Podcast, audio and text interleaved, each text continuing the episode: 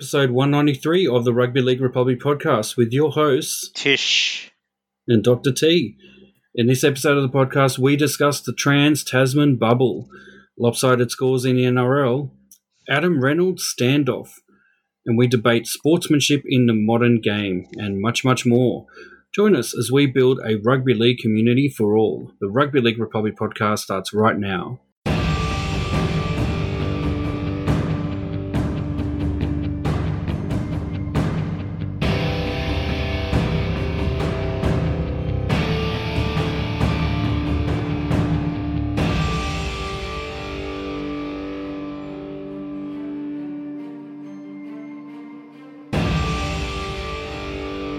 Right, welcome to episode 193 of the Rugby League Republic podcast, where we aim to bring you the everyday fan's perspective on the greatest game of all, rugby league. This is Rugby League for the people. I'm your co-host, Dr. T. Joining me is Tish. Tish, how are you doing this week? Are you pumped up like a big trans Tasman bubble? Oh, I wish I was that pumped up, but to be honest with you, Dr. T, don't know. I'm just uh, I'm just all blown out just just blown out. I don't, don't know what it is. Uh, maybe it's watched from watching all the footy. I've just, uh, you know, like, uh, you know how where like sometimes you have too much chocolate, right? I felt like that with tries. You know, there was so many tries. I just I just got sick of tries. I was just like, somebody make a tackle. But uh, but look, I, am okay. Happy Easter to everybody out there. I hope you had a good Easter. And uh, yeah, Trans Tasman Bubblers. There's a lot to talk about in the world of NRL as always. How you been, Doctor T? Oh, look, I'm so happy that New Zealand's very own Easter Bunny, the Prime Minister Jacinda Ardern, has given us the gift of a bubble, a mm. big bubble between our two countries, two of the best at handling this COVID crisis, I must say. Uh, and uh, look, she has uh, announced that there is a. Those of you who don't know, well, maybe we'll get into the. It's it's, it's one of our news items. Yeah. Let's, let, let me not. The spoiler alert. Let's let's just wait. let's just jump into that because uh, there's a lot to get through. But all right, so let's start our six tackles, and our first one is our news update. Here we go.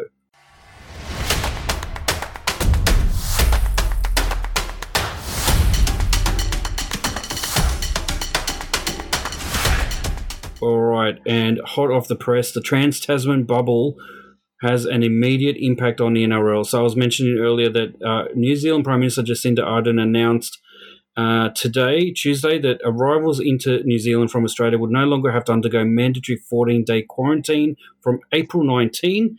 And it happens to be a huge boost for, well, for the tourism industry of New Zealand, of course, but it also is a huge boost for the NRL and in particular for the New Zealand Warriors hopes of returning home uh, mid-year after all that's been happening. They have been kind of, um, you know, uh, what's the word? Quarantined here in Australia during mm. the, the, NRL season, and this actually gives them an opportunity, the Warriors players, to go home and, and spend some time with their their families.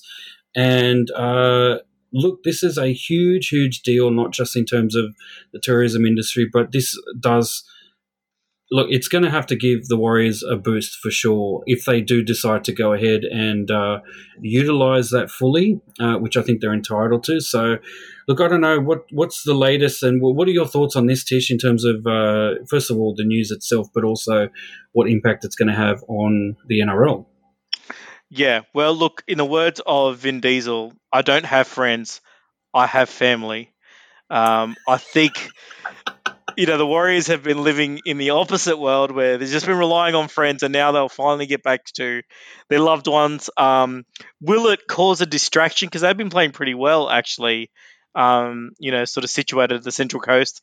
So, but look, I think it's a good news. Obviously, um, what's a Trans Tasman, uh, you know, uh, bubble has started. There could be, you know, uh, games going back and forth. Might even get a Trans Tasman test. Might even get a Samoa versus Tonga test in New Zealand, and maybe another one in Australia, type of thing. So I think it's really good news, and it just means that life is sort of going back to normality. So yeah, let's um keep our fingers crossed. The, obviously, the whole issue is going to be, um, for example, say they do go over, they do play a game, and then suddenly you hear oh, sorry, we've had a case and we've had to shut the borders, that could be pretty disastrous. So I don't know if the risk and reward will be there. Um, but but but look, maybe um, maybe the NRL will will.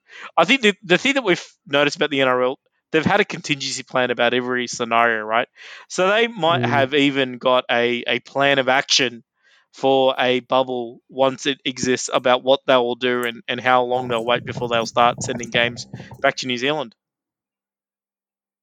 Yeah, look, um, uh, Tish, I'd like to actually rely on a, a quote from the legendary Robert De Niro in the movie Heat.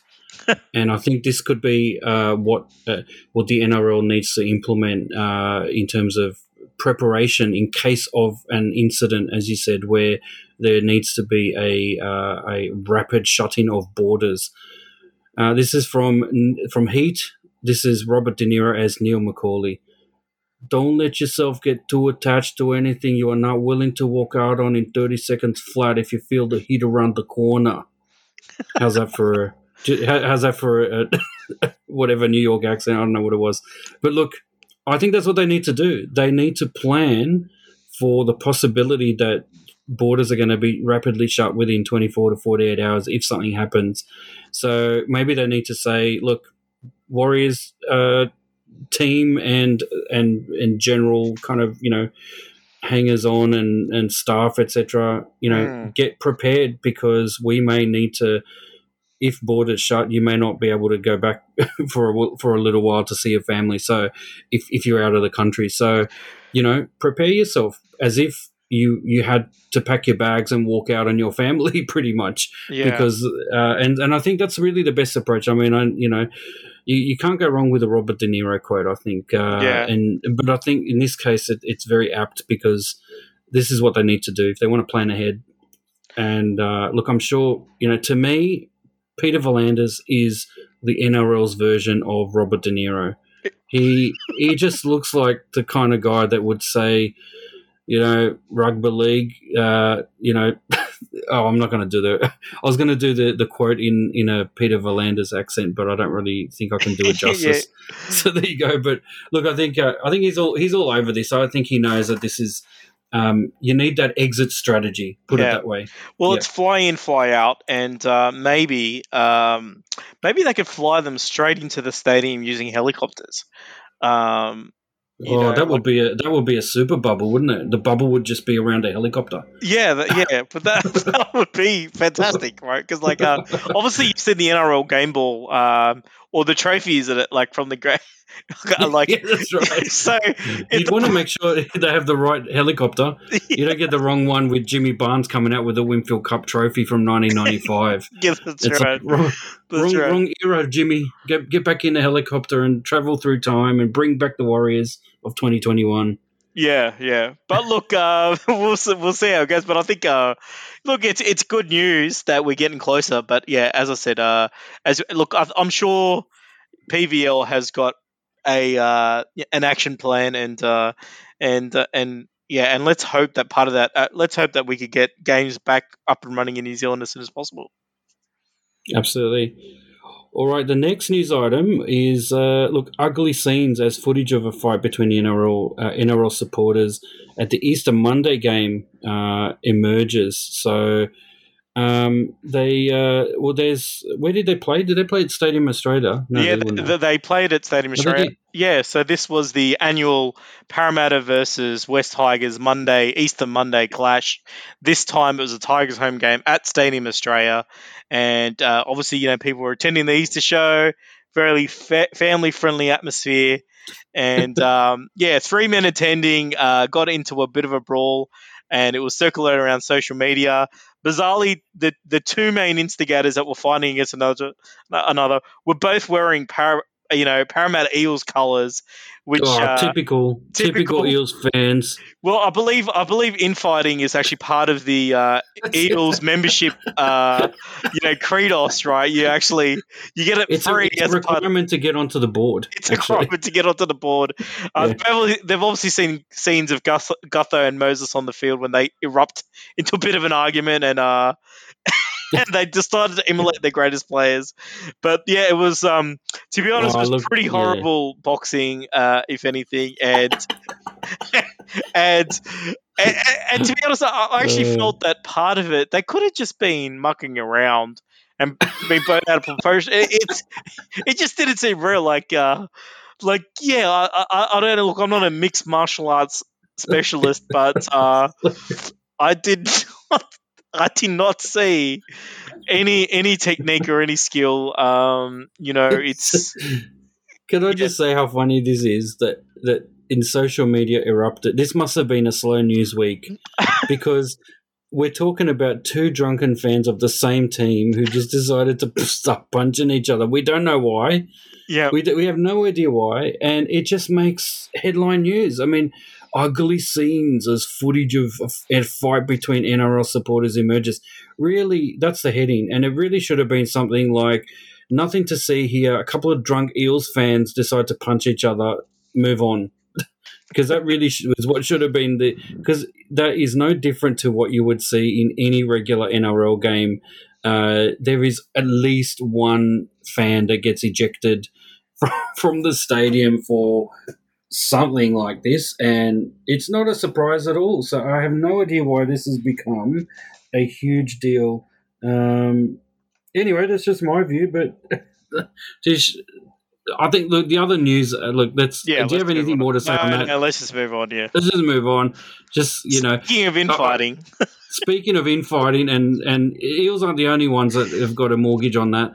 Um, Manly now is crumbling from within as well, and so what's happening there? What's the latest news on Manly? Oh well, look, Des Hasler. Obviously, they've lost uh, four on the trot, the first four games this season, and I think they lost their last seven last year as well. So they're on a eleven game losing streak. So um, the Manly board or the bosses at Manly have uh, basically gone out and um, procured or tried to procure the services of former uh, North Queensland Cowboys coach Paul Green to become an assistant for Des Hasler but apparently uh, they don't mix pretty. They don't mix well at all. Uh, apparently, there's been uh, you know they've never played together. They've never been on the same sort of coaching team ever before. They hardly know each other, and uh, from what they do know of each other, I think they've had heated um, exchanges over like press conferences in previous years. But Paul Green and Des Hasler are, you know, becoming a coaching duo for Manly to try and get them out of this you know, uh, unbelievable hole of uh, losses. Can this be the? Uh, is this going to be successful failure? Do you think, Doctor T? Because you know, Manly they've never had the wooden spoon before, um, but they are in prime position to get it this year. And uh, could this be the thing that saves them? Well, I've got to say, Tish, nothing, nothing uh, tells you uh, or suggests that that a club has its act together as much as a desperate hail mary pass of of a suggestion, like bringing two legends together who don't necessarily play ball together and and haven't had a history at all of working well together. But yeah, you know, great suggestion. Whoever came up with that. I mean, you may as well put you know um, Ray Price in with uh, Dennis Fitzgerald. you know, for those of you who are Parramatta fans, you'd know that that is just never going to work. So I have no idea why anyone would suggest this, and uh, and yeah, it it just smells of desperation, um, which it also smells of you know the Sea Eagles or whoever suggested it just not having a clue about how to get themselves out of the doldrums and Hmm. If there is any red flag that you want to take uh, this year from a club that looks like it has no clue about what what to do about its predicament, this is it. And and I think uh, this is absolutely danger signs. If there are Manly fans out there who are listening to this, I would, uh, you know, uh, do what you can to get involved more in the club and try and and sway some people to you know see some common sense. You know, maybe suggest your own ideas of what who they could bring in to kind of turn the ship around because at the moment uh, the people who are trying to turn the ship around at Manly are the same people who uh, managed to get that ship stuck in the Suez Canal last week. Um, it's it's not going to happen. Yeah. So look, uh, yeah, I don't know what your thoughts are on that one, Tish, uh, but yeah, I think there's a big red flag. Yeah, well, the thing is, like, uh, an appointment of an assistant coach. Um, does it really need to be a news uh, heading? Like, I feel like uh, there might be maybe people within the club leaking out information unfairly about Des. And look, Des is a character, and he's a much loved figure. And remember, they were uh, last time they fired Des Hasler, they were they were kind of um, you know it was really bad publicity right around that for Manly. Um, so maybe maybe this is like sort of the the steps. But look, it's still very early in the season. They're not the only. There's you know there's three other there's two other teams that haven't won a game either. Um, so yes, things look really bad, but uh, I don't necessarily feel like uh, you know th- I, I, don't feel like this sort of measure is, is warranted at the moment. So, um, but let's watch this space maybe. And uh, look, the other thing I heard is that they actually have the same agent. Um, uh, both Paul Green and Des Hasler. So it could be something where it was suggested by the agent saying, you know, you've got Des on your books. I've also got Paul Green. Why don't you bring him in an assistant? And uh, just when uh, you know Des, you know, uh, looks across his shoulder, uh, he suddenly gets the uh, you know the Canberra treatment. And I'm not talking about Canberra Raiders. I'm talking about Canberra politics. You know the uh, you know that type of uh, secret ballot in at midnight, right, to determine uh, yeah. Paul Green as a coach. But look, um, yeah, I mean, uh, let's uh, for all clubs. I think we all want them to to be run well, but uh, in the meantime, let's just sit back and watch the drama as as uh, as as what Manly seem to be at the moment. Yeah, let's watch it unfold. All right, let's now move on to tackle number two, which is our last round review. Here we go with the round four wrap.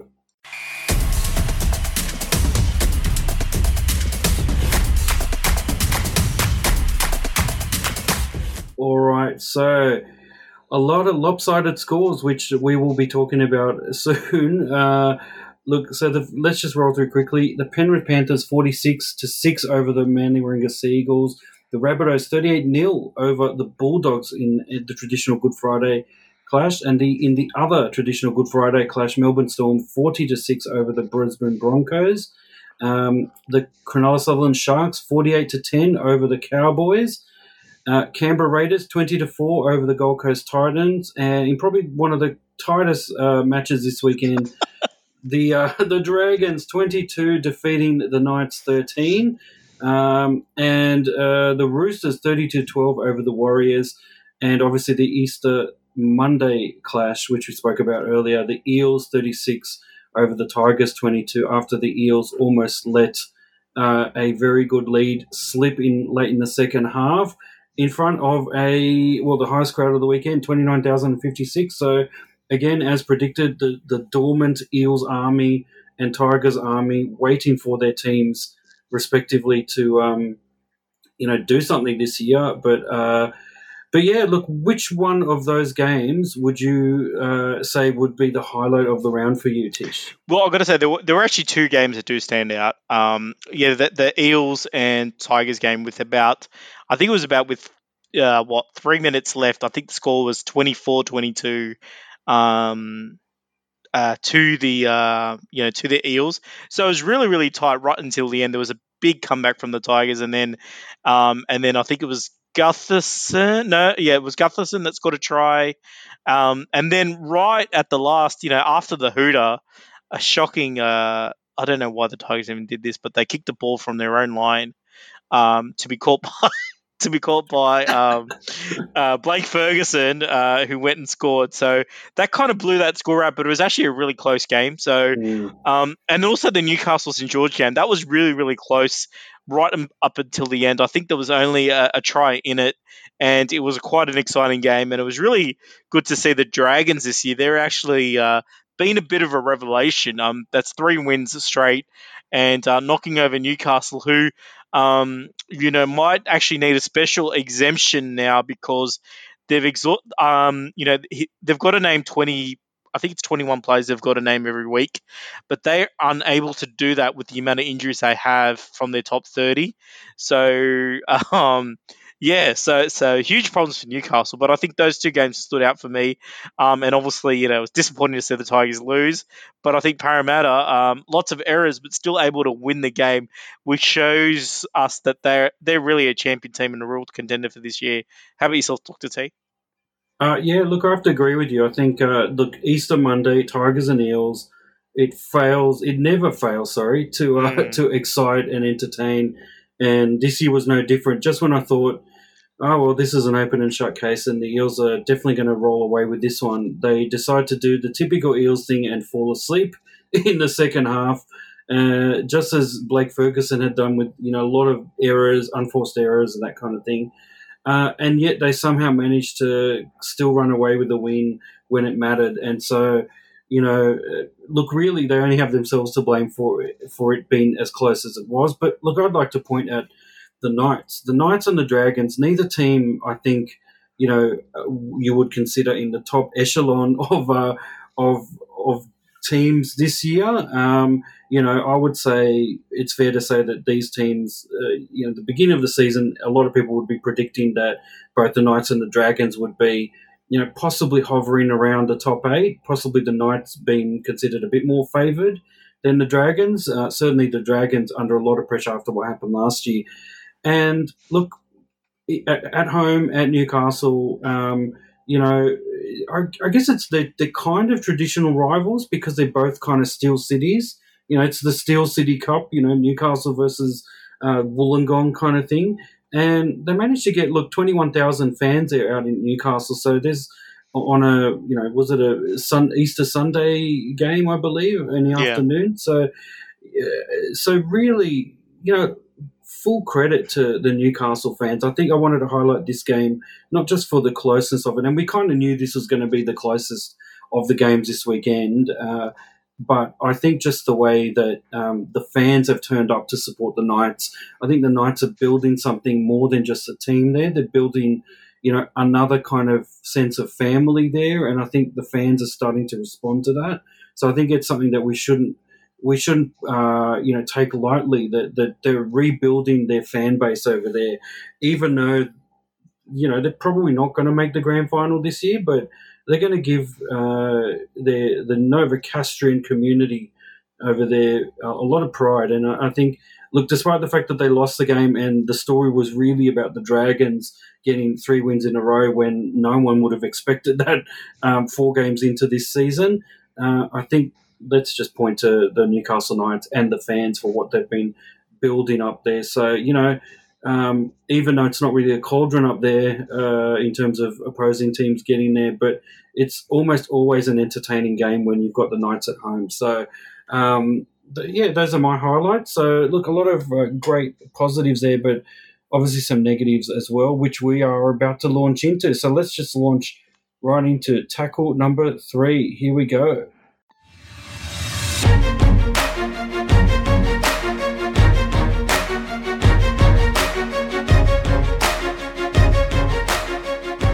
Right, tackle number three is our, our spotlight, and the spotlight is now on the NRL's new rules, uh, potentially leading to what some have seen as the most lopsided round uh, in almost 17 years of the uh, in the NRL. So, a combined total of 209 points have decided the eight games of round four, with an average of 26.1 points between teams at full time. Parramatta's 14 point win over the Tigers capped off the biggest margin in a round since round 16 in 2004, when 29.6 was the average difference between sides. So, uh, and before Monday's game, the, the mark was previously at 205 points for the weekend since the NRL went to 16 teams, which was set in round 21 of 2013. Now, yeah. the uh, the NRL at the beginning of the season was adamant that uh, early season blowouts can't be put down to the new rules, which are supposed to promote fatigue. Uh, and and you know others have pointed to poor roster management, uh, soft efforts from teams, etc., as also potential reasons why we're seeing these lopsided scores. Now, just six of 31 games played so far this season have been decided by a converted try or less, which has denied fans regular grandstand finishes. And uh, a quote here from Warriors coach Nathan Brown I don't think any of us like seeing a game of footy when it's 30 0 at half time. yeah, that's right. Uh, well, this is true coming from an Eels fan who was at the 2001 grand final where it was 24 0 at halftime. yeah. Anyway, um, and he says when you see games where it's tight, they are the games we want to see from a footy fan's point of view. I don't think it's great for the game, but I don't know what the answer is there because I do think the new rules make for a good spectacle. I like seeing the game where smaller people can get an advantage. Uh, and look, I guess all of this kind of leads to the question, Tish, uh, you know, are the rules to blame for what we've seen as lopsided scores? Uh, or what other explanation uh, could we have for it? So over to you first, and then I'll see if I can add to the, the conversation. Okay, okay. Well, uh, there are. Um, look, I, I don't think you could uh, blame it on one single thing, which is that being the rules. I think the rules play a part uh, because it's so hard at the moment to um, shift the momentum in a game. Um, you know, if you get back to back, you know, tackle restart set of sixes, and then on top of that, you know, you, the other team scores a try, then they kick off again. You know, it's three or four sets or five to ten minutes where you haven't had the ball at all. So by the time you get the ball back, um, you know, what are you going to do with the ball, right? You know, you've while the other team is fully charged and revved up, and, and you're under fatigue, and I think these moments of the games happen quite a lot, which is why you sort of see it. So I think I think the rules do play a part in that they they don't have there's no real mechanism to try and stop a team, um, you know, from uh, sort of gaining more like when when a team's got overall possession, it's really hard. It's it's become a very possession oriented game, um, just with the way they've done the rules. And I think the other thing is, yeah, the roster management I think plays a part. There is two tiers. There is definitely two tiers, right? But I think the thing that nobody has actually mentioned, I don't know if you've noticed this or not, Doctor T, right? But mm. uh, for this particular round, you had the premiers, the Melbourne Storm, playing the Wooden Spooners on your Friday night slot, by the way. Uh, prime time slot, right? Um, you had the minor premiers playing a team that came 13th last year, right? Um, then you had the second last team in the Bulldogs playing the Rabbitohs, also on an Easter clash, and the Rabbitohs are probably hot on fire.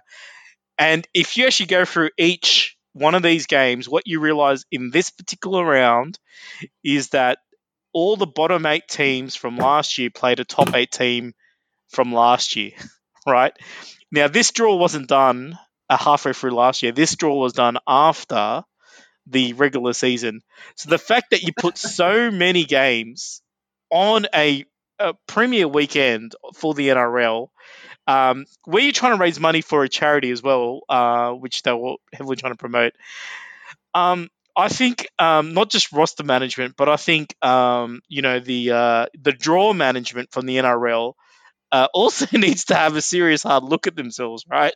Because um, yeah, uh, like what? Yeah, what would you do? Why would you stack it up like this? Like um, you know, sure. I think every round has got to have at least two, at least one game where two top eight teams play um, together. And I think as soon as you as, as, as, soon as you put that rule in, you're gonna you're gonna get teams, you're gonna get more closer closer rounds. Like, so I don't know if they're saving up the blockbuster games for later on in the season, in the midwinter when nobody is when everybody's focused on state of origin. Um, mm, or, or, good, point. Good yeah, point. but look, I th- I think yeah. So look, that's why I said it's multifaceted. Um, but I, but I think I think the rules play a part. I think the the the obviously the two tier. Some people calling it a three tier competition with, you know, like a top six, um, then like a middle group, and then, um, you know, the three teams um, who have have minus 100 for and against after four rounds, which was only previously done by one team, which was the Cowboys in 2002. so three teams have, have broken that record. Plus, you also got the Bulldogs who haven't scored a try, or actually haven't scored a point in three matches. Um, so, um, so Trent Barrett, extraordinary attacking coach at Penrith. Oh God. not really happening for him at the moment. So look, I, I, would I'd put it down to, to, to those three things. What about yourself, there, Doctor T? Uh, look, yeah, I mean, it's good that you pointed that out about the uh, the the the matchup and the fact that look, the scheduling committee, whoever it is, whether it's an AI or whether it's people you know involved in selecting plus computerized sort of mechanisms, um, have not done a great job because I would think logically, you know, you'd want to put those matchups like we've seen in the last round potentially you want to see those matchups during Origin because you're going to see depleted top eight sides. Yeah. By the very nature of the a lot of those players are going to Origin, so you know a Melbourne versus uh, whoever they played this weekend, uh, you do want to see them during Origin, not necessarily now because they're at full strength. So, look, that's one thing, and I agree that potentially it's we've shot ourselves in the foot. Is I think what what you're trying to say there in terms of our scheduling. But I would say there's another point which uh, I believe was made last week. I was watching one of those one of those Foxtel shows uh, with I think it was Paul Kent made this point, who's a Sydney journalist. I may have made this point last week as well. That he sort of mentioned the fact that, and this is, I think, yeah, I think I did make this point in relation to our concussion discussion um, and and the injuries that, that we've seen in the first few weeks in NRL, and and look, he made the point that look because we haven't had that many uh, trial games, really it takes a few weeks for for teams to get you know into the proper match fitness and to you know iron out all the kinks and and sort of get into a groove in a way. And so if it takes usually three to four games, well, we're at that point now. We're at round four. Um, and so I think what we're starting to see is you know, some of the teams are really starting to respond to this kind of uh, the new rules and and really uh, have adjusted to it, and others are still not quite match fit potentially. Um, and I think that's the problem is when it comes to a fatigue related set of new rules, um, you are going to find out those teams that are not match fit. And and I think this potentially could be a fitness thing more than anything else. And so, um, you know, Nathan Brown's point about the the fatigue is where the little the little man comes into play. Well, did you see who is leading the Dally M leaderboard at the moment? Mighty and Mouse. Is that what his name is? Uh, I don't know. I don't know. Yeah. Close. Uh, well, maybe he will have to be. That will have to be his nickname. But it's Parramatta hooker Reed Mahoney. Ah. So to me, it's that's indicative as much as anything that you know if you have a fast sort of uh, dummy half who is able to service your backs quickly, service your six and sevens quickly, and forwards as well, and get get you that momentum and potentially once in a while speed through the ruck. You know, look at the players who who are kind of the best hookers in the game at the moment. Uh, you know, you've got obviously well Cam Smith. Uh, you know, you're, you're, talking Cam Smith, but Melbourne Storm's already got like a very strong structure there. But at the Rabbitohs, you've got Damien Cook. Um, you've got Jake Friend at the Roosters. Uh, you know, Reed Mahoney's obviously in form at the moment. Um, do you still have Segeyaro at the Panthers? I believe. Um, so you've got you've got these sorts of players who, you know, have uh, have the, that skill set. You've got, uh, I think, at the Dragons. Who do we have at the Dragons again? Uh, I forget the name, but um, oh, my Dragons friends will probably get really upset at me about that. But um, you know, um, oh, I keep forgetting his name.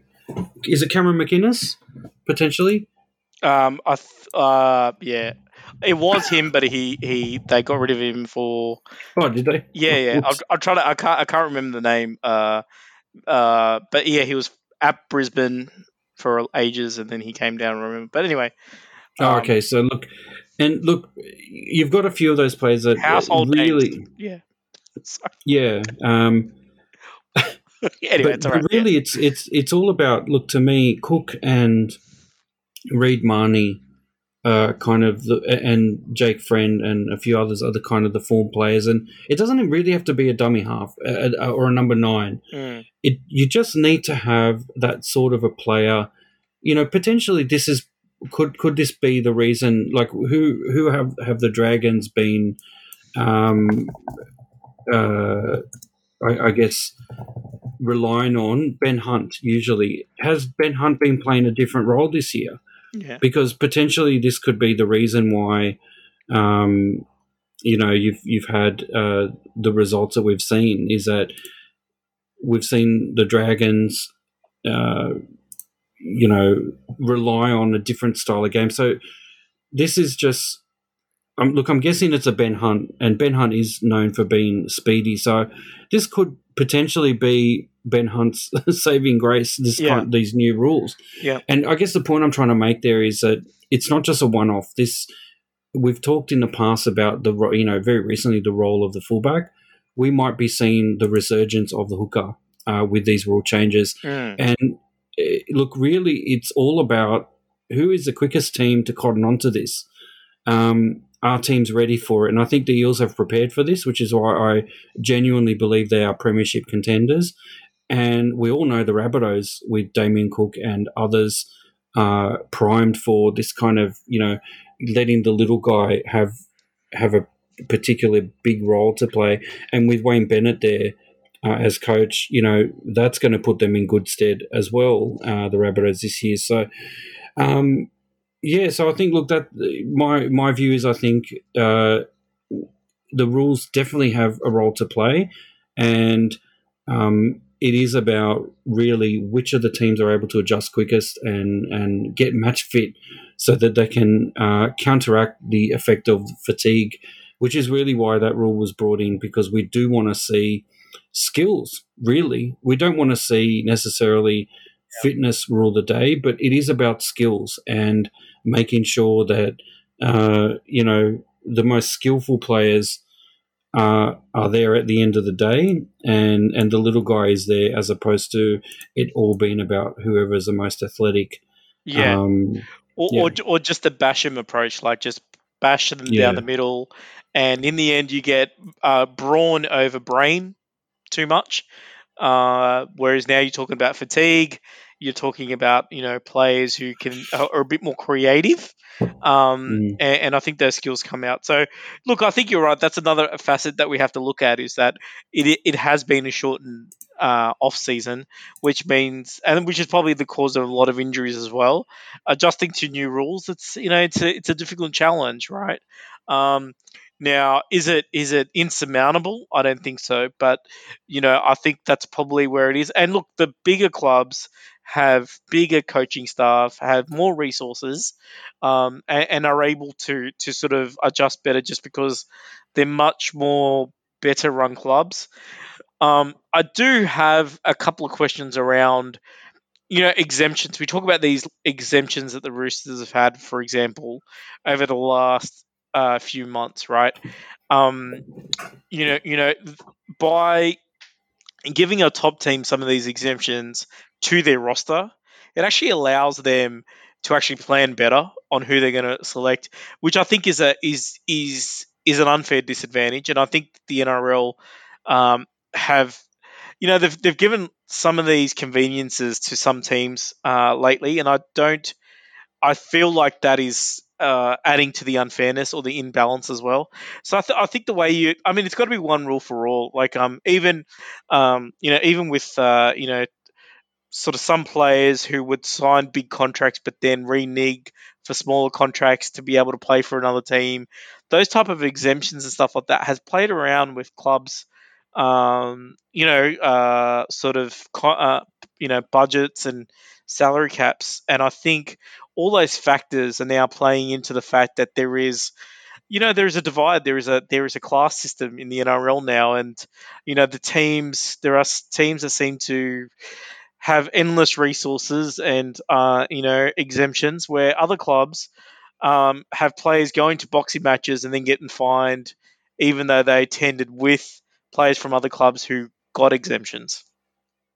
Just sort of saying. Mm. But anyway, but um, but yeah, but we can talk about that later. But anyway, but that, but but yeah, look, I think overall, I think all you've raised some great points there. So I think I think it's multifaceted, and I think at the end of the day, um, you know, the, the, I think I, I, the answer is not going to be a quick fix. It is not going to. Ha- it's you're not going to be able to fix it in a week, right? This is a this is a long term thing you have to do. People clubs have to get used to the rules. Um, maybe we need to get more uh, pathway systems. People are talking about the under 20s competition reigniting. There's probably a whole bunch of things we need to do long term to get it going on, uh, to get to get um, a much fairer competition. Um, but uh, yeah, but but I think um, yeah, but none of these changes are going to help the situation uh, next week. But I, I, I do got to say, um, next week we do have two games um, from top eight, you know, two top eight clashes as well. So what it means is that the bottom teams will play together and they will end up having a much closer contest anyway, right? Um, and then you might have a situation like the Dragons have had where you get into a series of wins and you suddenly have confidence, and now you're taking on a big club um, in Parramatta this week, so you end up having a bit of uh, momentum. So I think I think that to me is a good draw where you sort of um, you know you give the opportunity for teams that are sort of lowly ranked in the previous years to actually play against each other in maybe the first few rounds just to gain some confidence. Like you get some teams that are in form taking on, um, you know, like like for example, like the Melbourne Storm have won I think two out of four. So you know, um, but they were one, yeah. So you just get them to play. A two out of four team will play. Like if they played the Dragons this week, you know, it, you could kind of balance it. I, I feel like the the roster actually plays uh, the draw plays a uh, a real big part in how close games are going to be per round because you're going to have a blowout every round, but you want to mm. have at least two or three really close games as well. Yeah, exactly. Look, no doubt, as you said, as we get more and more into the future and and see how teams have adjusted to this new rule new rule regime, we will see uh, patterns emerging. And uh, you know, this is my chance to segue into tackle number four, we will uh, we will we will give rise to another Geoff Toovey investigation.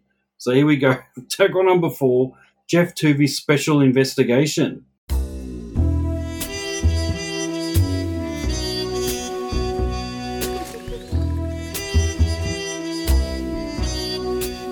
Or GSI, my uh, Manly, as they call it. Um, look, this week's Geoff Toovey special investigation is about a one of those little players we spoke about, uh, Adam Reynolds from South Sydney, mm. is having a an uh, a contract standoff that is getting quite ugly at the moment. It's leading to a growing anger amongst fans and uh, and both sides of the the, the debate there. Tish, uh, do you want to tell us what this is all about? What's Adam Reynolds and South Sydney contract standoff all about? Okay, well, uh, thank you, Dr. T. Well, South Sydney are in uh, as a lot of people say, they're in their moment. This seems to be the year that they, um, you know, have that opportunity. The, their window for winning a grand final is definitely this year. And their main player, South Sydney halfback Adam Reynolds, uh, I suppose their main organizer, um, he is in a bit of a standoff with the club around his future uh, contract. So he comes off contract this year and he's uh, 30 years old, but he's at loggerheads with the Rabbitohs over the length of the contract extension. Um, basically, Reynolds wanted three years, but he has been offered only a one year deal, and the Rabbitohs are refusing to look at any multi year contract. Um, and I think Reynolds has even gone on to say, look, even if they give me two, I will take it, but they haven't. Now, further anger has gone in over um, the South's sort of uh, implying um, that he has ongoing injury issues and doesn't train full time. Um, now that has angered the Reynolds camp because obviously um, other clubs uh, finding out that you know he's injury prone um, may then uh, therefore um, ex- you know sort of uh, have other clubs may not give him an offer because they think he's too injury prone. So mm. look, um, but however, look, Josh Mansell always to the rescue. Um, you know, he's he's come out and said that uh, he's really confident everything will work itself work, uh, work itself out. Now, the Reynolds situation has kind of uh, come at an interesting time as well. I mean, obviously it's early on in the season. Um, you know, Reynolds is very unhappy apparently with how things are going. He really wants to get this contract finalized. Um, he doesn't want to just go for one year and one year, one year. Um, there is another issue where Cody Walker comes off contract, not uh, like not not the end of this year, but the end of next year. So there's likely chance that Reynolds, if he only takes the one year deal, may not get more money down the down the track. But um, there's rumors that Matt Burton, who is playing for the Panthers, might backflip on his Bulldogs deal, um, just based on how poor form there is.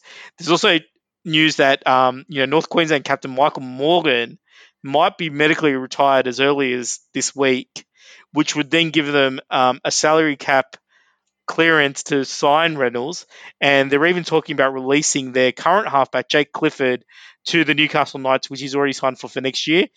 Uh, which the Knights have requested since Mitchell Pearce is gonna is suffering from a long term injury, uh, and then you've also heard that Luke Brooks, who's coming off contract, uh, could be headed to North Queensland.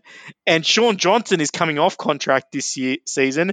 Cronulla don't have any plans to renew him, and he might end up at the Rabbitohs. So, Dr. T, do you think, firstly, should a local junior like Adam Reynolds, who lived in Housing Commission, who dreamed of playing for South Sydney, who's played all of his career at South Sydney, has been their goalkeeper, a goal, uh, you know, uh, goal, you know, what do they call it, goal kicker, and um, you know main main organizer for like over a decade. Do you think the Rabbitohs can offer him more than just a one year deal? Do you think that a two year deal they should go for a two year deal, or do you think um, it's time for Reynolds to move on? Look, I think at the end of the day, there's a couple of things here, and I think you're hinting towards a solution as well, which we've spoken about before when it comes to long term players who have been at a club forever. And I think what needs to happen is, well, first, firstly, the thing is, the Rabbitohs are just doing what they need to do to maintain their position within the salary cap and make sure that they don't go over. So they've obviously come to a decision that he uh, is, you know, potentially not worth more than a, year, uh, a year to them. Um, you know, again, it is all about expectations. And apart from that 2014 victory, he hasn't really delivered much for them since then. He hasn't been as, you know, he hasn't really brought them to another uh, another grand final since then. So really, it's all about, I guess, partly could be about performance and are they looking to the future really? Um, and so I think I think it's fair to say, look, Reynolds is in terms of his career is probably in the tail end. Uh, it's probably got a few more years to go, but obviously the the Rabbitohs are doing what they can to, um, you know, to position themselves to get someone uh, for the future. So they are just playing within the rules of the game as they exist. However, if the rules were to change, and if players who have been at a club for a long period would get some sort of a well, you know, we've we've said before, if you if you if a player has been there for say ten years why can't they have, say, a 50% discount so that only 50% of their salary uh, gets onto the salary cap? That would encourage players to not jump ship so often, um, which can be a good thing because, you know, how often do we see the tragedy of uh, a great club man having to spend the last couple of years of his career at a different club from from which he played and earned his uh, stripes, um, only for the reason that well they had to be fit under fitted under the salary cap and or they couldn't be fitted under the salary cap uh, at that club. And one way to resolve that is to allow for their contribution to be less than what their actual contract value is. So, you know, if Reynolds was valued in terms of a, a contract he gets a 50% discount. So if whatever he's getting paid, half of that only counts. You know, if that were the case, then would that resolve this problem? I think it would. And I think if it would resolve this problem, then to me, I think the obvious thing would be for the NRL to, to say, let's, you know, let's come up with a solution like this so that we don't get into the, the you know, the, the media uh, for negative kind of um, stories like this. This needn't be a story. Tish, ultimately, it needn't be a story. And it's only a story because the salary cap regime is not optimal. It's as simple as that. So if we fix that, we all of a sudden this doesn't become an issue, and and we don't get fans. You know, think of the children, Tish. Think of all the children that have followed Robbie Farah and thought he would be a Tigers man through and through and wasn't. yeah, that's or true. Benji or Benji Marshall or things like Mm. that. You know, think about all of these players who have had to go to other clubs just to uh, you know to continue their career when they're in the twilight of their career, only because they you know they're a victim of their own success.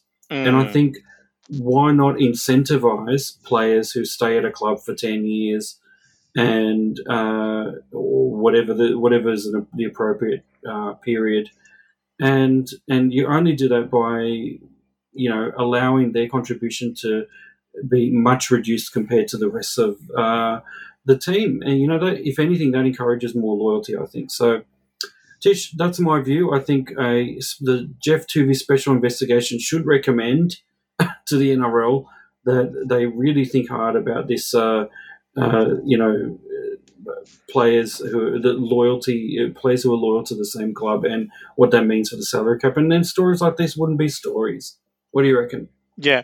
Well, look, I think um, I think the uh, NRL and the South Sydney uh, board should actually jump onto a government website, uh, desc.gov.au, and look at the mature age uh, hub. You know, the benefits of employing mature age workers, uh, and obviously we're talking about NRL players over the age of thirty. But you know what? They they bring uh, improved productivity, uh, competitiveness, and client satisfaction due to their relationships. You know, obviously we built a rela- Adam Reynolds built a relationship with their supporter base. You know, they can fill in vacancies. You know, Reynolds, he's a, you know, he's a halfback one day, but he can probably, you know, play a role as a really good hooker down the track. Do you know what I mean? Uh, To fill in that void, you know, um, you know, he could uh, sort of, you know, help mentor some of the younger players that come across, right? So that's always good, you know, and obviously, you know, the older the player gets, the more loyal they get because they're after more security. So I think you, they just need to go onto dsc.gov.au, uh, check out the benefits, and then offer him a satisfying contract and not be ageist uh, in this modern workforce, in this modern world. I mean, um, I think I think that's what uh, the NRL should actually uh, have a mature age workers program, perhaps. Wow, well done. And look, uh, let's move on to tackle number five because since we're talking about the modern game, uh, there's a little bit of a rant or a debate that we need to get into this week. Uh, so here we go with a little bit of a rant for tackle number five.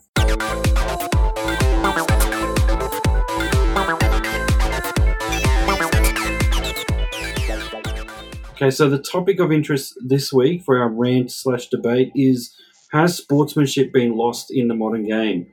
And so I want to point out an incident where uh, at the St George Newcastle game where Newcastle player um, Kurt Mann was knocked out cold and uh, St George player Mikaele Ra- Ravalawa, uh, you know, made a bit of an unsavory kind of uh, gesture uh, towards um, Mann as he was lying down on the turf, which led to uh, you know a bit of a, an all-in brawl, pretty much. Uh, a lot of players uh, from the um, Newcastle side did not uh, take kindly to uh, Ravalawa being uh, basically taunting uh, a, a, clearly unconscious, um, you know, Kurt Mann on the ground, and yeah, and I guess this raises the question: Look, this isn't. We don't often see this, uh, but it's a kind of situation that we have seen a few times. We've seen, obviously, you know, we've even seen other incidents where, well, without, it's not quite the same sort of scenario, but you know, the um, the Cam Smith scenario with uh, uh, who was a player that got knocked out and and ended up having a neck injury. You know, it wasn't really taunting him, but it was more just disrespect. And so, what I wanted to raise with you, Tish, is this general sense of disrespect and uh, sportsmanship uh, has it been lost in the modern game? I mean, we talk about, you know, in the past, yes, we would, we know, we knew in generations gone by that players would rip into each other and, and there was some real nasty kind of, you know, uh, things going on on the field. Um, but but you know, many times you'd hear stories of players uh, getting together after the game and having beers with each other, and uh, you know, and on the field, once they get on the field, they hate each other. Um, you know, and so to me, this this idea of sportsmanship is obviously about how you show respect on the field. Um, and uh, look, I guess yeah, this is a question: Is this just a one-off? What we saw, or is this an indicative of a general malaise in the game of uh, a lack of sportsmanship and, and general respect for each other as players. What do you think? Well, look, in the case of Ravalawa, I believe that this is a uh, once off. Um, he did actually, uh, I mean, there's reports saying that he did actually check with how Mann was doing after the game. Um, but obviously on the field, he was un- unaware of how serious the situation is. And um, and interesting enough, um, if you've seen the incident, you'll, you'll notice that there's three Newcastle players that try to gang, gang tackle him, and two of them try to shoulder charge him. One of them being Mann, the other one being J- Jacob Saifiti, um, who actually has um, he was actually put on report after this incident and mm. has a grade one offense. So the thing is, I think it's a bit rich for the Knights uh, players to sort of blame Ravel, Ravel for his reaction because they're the ones trying to hurt. Sorry, uh, Ravalawa, right? So, mm. um, you know, if it was another incident where you know perhaps you know there wasn't malicious intent from the Newcastle players uh, to hurt, um, you know, the the opposing player, and then the player end up hurting him, and then reacted this way, then I think they could have a case. But I feel they're more upset just because. sorry about that. Bless you. Because, because See, there's none of this respect in the game. yeah. There's plenty here on our podcast. yeah, thank you, Doctor C. Thank you, Doctor C. But uh, but look, yeah, look, I just think um, I feel like it's an overreaction from the Newcastle Knights. Actually, like I think, look, in the heat of the game, you know, you don't really uh, you know, I, I just think it was just a big moment. Something happened. The fact that he got himself out of the situation, he probably would have caught these three players all on a shoulder charging um, thing. And man, to be honest, I, I, think Mann got he got hit by Ravalawa, but he also got hit by the other two players next to him, who none of them had their hands up to do a, to do a proper tackle. So yeah, I, I just feel like it's I think this is just a once off um, because you see opposing. I mean, all for every every game you've seen NRL players sort of help each other uh, throughout, and I feel like there's pretty good relationships with NRL players. In fact, last year we were talking about that maybe they're too friendly with each other. You know, after the Broncos were defeated by you know lots of points last year, they were all hugging and shaking hands and smiling and taking pictures with uh, you know after losing uh, quite badly. So, um, you know, we've gone from everybody loves each other too much to everybody hates each other too much in, in less than a year. I, I, feel it's kind of more reactionary rather than uh, rather than an actual indicative of the game. What about your thoughts, Dr. T? Yeah, look, as Milli Vanilli would say, blame it on the COVID. Um, maybe that's why. Maybe COVID has got people go, gone people loopy mm. because of uh, yeah. Look, I, I think it is a potentially is a one off, and I know we've talked about this in the past, as you said that, that some teams, uh, you know, there was uh, are they too kind of uh, chummy with with some of the opponents, and you know, you got the old old guard who say, no, in back in our day, we used to hate the hate Manly, and we used to hate each other. Well, that's not entirely true because that may have been true for some people, but generally you would hear lots of stories about uh, players showing just generally more respect for you know and let's not look without breaking open this pandora's box there's also the general kind of respect for women as well and and generally uh, you know there's there's that kind of element that that gets talked about in terms of NRL players nowadays as opposed to in the past, you know, and and and generally in society. So there's a lot here that that we can uncover. But I think, um, yeah, potentially this is just an example of a player who just didn't realize what was going on, and his instinct was to taunt, and that's I guess that's the thing. His instinct would have been to just yeah, I got you, mate, you know that kind of thing.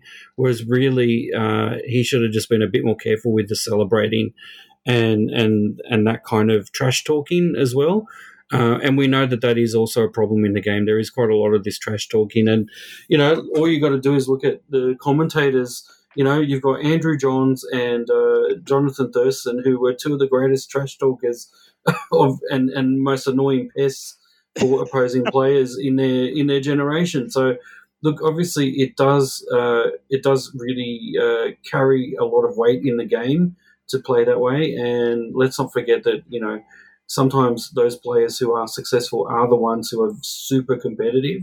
And it's unfortunate when competitiveness gets too far and isn't measured or counteracted with a bit of sportsmanship. And I think that's really the difference between, you know, some sports where competitiveness is is uh, you know um, seen as a greater value than you know, playing for the love of the game and respecting your opponent. You know, you do see in soccer when there's an injury that, you know, you have the, the general respect of, um, you know, kicking the ball back to the opposing goalkeeper uh, when you know that um, they, your your opposition were the last ones to have possession of the ball, and through no fault of their own, through an injury or whatever, they lost possession. And so the general respectful thing to do is to kick it back to the goalkeeper and let them have a turn. You know, in tennis, it's the same thing. Obviously, a more more gentle kind of game than than rugby league for sure. But you know, again, it's you know uh, general respect and clapping when when your opponent uh, does a great shot. Um, you will not necessarily see that in the game of rugby league when when your opposition scores a great great try. You you hang your head in shame. You don't necessarily clap and give them a pat on back and say, you know, well done, opposition player. you know, so really, you know, it is about competitiveness and and how much uh, do we value winning at all costs versus um, you know respecting people when when the time calls for it. And I think some of this trash talking is partly partly because of uh, the influence of um, you know like NBA and that kind of thing as well in some of the players' sporting repertoire. Um, that has something to do with it as well. So there's a general culture, pardon me, in some of the younger generation of being a bit of a trash talker, and that's kind of seen as a positive thing. So I think that needs to be uh, removed from the game. So I'm kind of glad that uh, we don't see more incidents like we saw on the weekend. But look, I'll leave it there. And shall we move on to the last tackle, which is our tips? Here we go.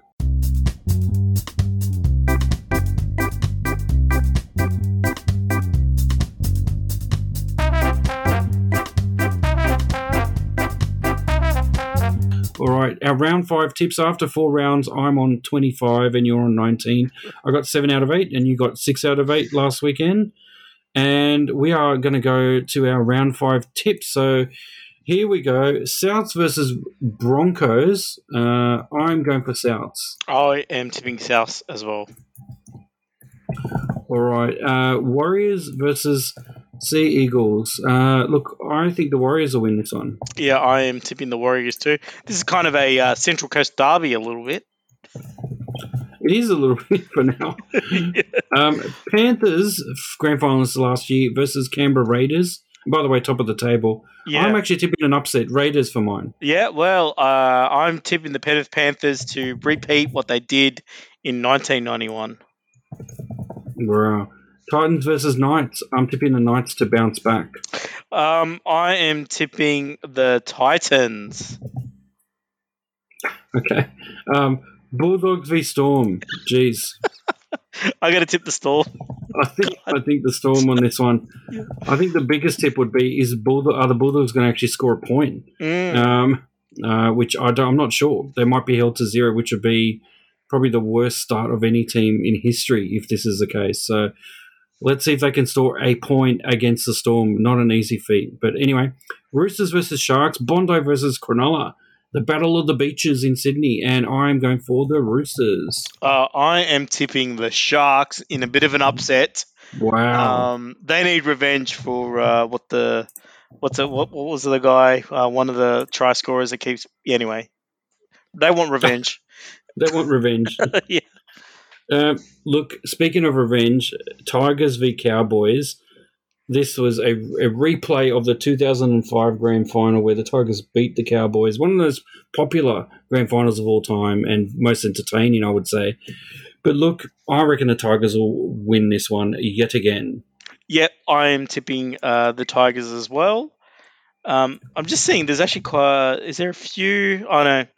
Just uh, I was thinking this is another grand final replay, and uh, I think Bulldogs Well, is this- Storm as well, right? So yeah, so Oh, absolutely. Yeah, I didn't realize that. Um, Roosters and the Sharks, I don't think ever did play. Panthers and Raiders, yes. And I think, yes, Warriors and Sea Eagles did actually uh, play. Was it in 2011? yeah, I think that was yeah. So that's one there. So And um, so stacking up the uh, the rivalries one week. I, look, whoever's on the scheduling committee, Yeah, you can see. is this rivalry round? Or like, I mean, what is this? I don't know. Yeah. Maybe it's maybe it's it's a rivalry round, but you know, obviously Eagles and Dragons also played in the grand final. they did in the late seventies. So Mm. I think it was 77 and 78 they played two in a row. And in fact, they played a, dra- drawn grand final, I believe. Wow. Um, that won't matter because the Eels will win this one. Yeah, look, I'm going to tip the Eels as well. Um, uh, yeah, even yeah, but the, it'll, it'll be a good game though. I, I think that that final game could be the match of the round. Um, No, I actually agree. I think this one will be the match of the round. I think it, it'll be the, the tightest one that you'll see. And um, it'll be a good one to finish off the round. So, look, that's it. That's the podcast. The big one this week. There's obviously a lot uh, happening in the world of rugby league on and off the field. Thank you for joining us, everyone. Hope you enjoyed it. Don't forget to check us out on uh, email. You can email us at republic at gmail.com. Check us out on our website, republic.com, where you can stream all of our podcasts.